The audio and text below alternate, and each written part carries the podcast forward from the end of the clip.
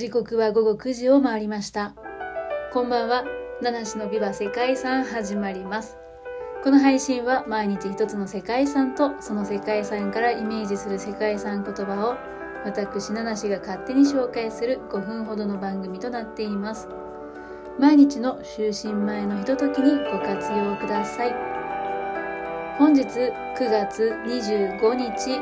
日曜日にご紹介する世界遺産はアンテケラの史跡墓遺跡です。この世界遺産があるのはスペイン南部のアンダルシア地方でこの遺跡はヨーロッパ有数の巨石記念物の象徴と言われています。アンテケラの史跡墓遺跡は新石器時代と青銅器時代の間に築かれたものです。アンテケラは6000年以上も前から人の暮らしがある場所でした。太古の時代イベリア半島の一番南に近いこの場所に地中海沿いに移動してきた人々がいました。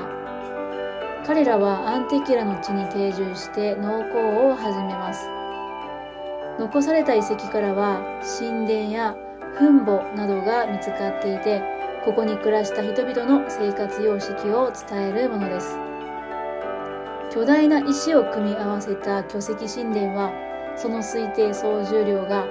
835トンにもなるそうです。イベリア半島の巨石墓建築のあらゆる優れた伝統がここに集結していると言われます。世界遺産の構成資産としてはメンガとビエラと呼ばれる場所の支石墓とエルロメラルの円形墳墓のほか2つの聖なる山が世界遺産に登録されています。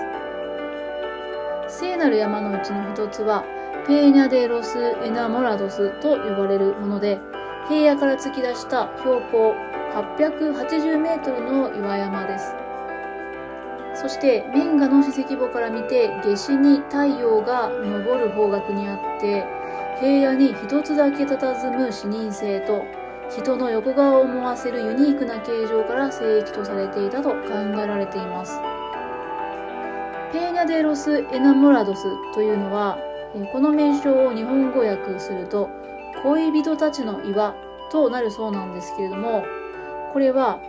かつて恋を許されなかったあるイスラム教徒の娘とキリスト教徒の奴隷が手を取り合って身を投げたという伝説に由来するそうです。詳しく調べたんですけど、ちょっと物語はあまり、えー、どんなものか分かりませんでした。はい。どんなストーリーなんでしょうか。そして聖域と呼ばれる場所のもう一つが、エルトルカル・デ・アンテキラです。これはメンガの史跡墓の南 6.5km ほどに位置する標高 800m から 1136m の山地です。